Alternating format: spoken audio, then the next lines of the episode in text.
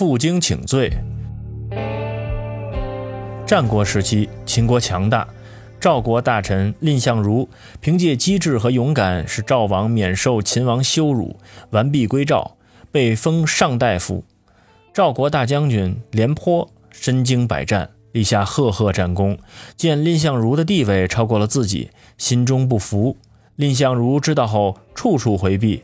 廉颇以为蔺相如胆怯，就更加瞧不起他了。蔺相如的部下不服，问他。你为什么如此害怕廉将军？蔺相如笑着说：“你们说廉颇将军厉害，还是秦王厉害？”手下的人都说秦王厉害。蔺相如又说：“秦王我都不怕，我会怕廉颇吗？今天秦国不敢入侵赵国，是因为有我和廉颇在。我不与廉颇争高低，为的是国家。”廉颇听了蔺相如的话，惭愧得无地自容，他脱去上衣。背了一根荆条，亲自到蔺相如家里请罪。后来，廉颇和蔺相如结为刎颈之交，共同抗敌，秦国就更不敢贸然进攻赵国了。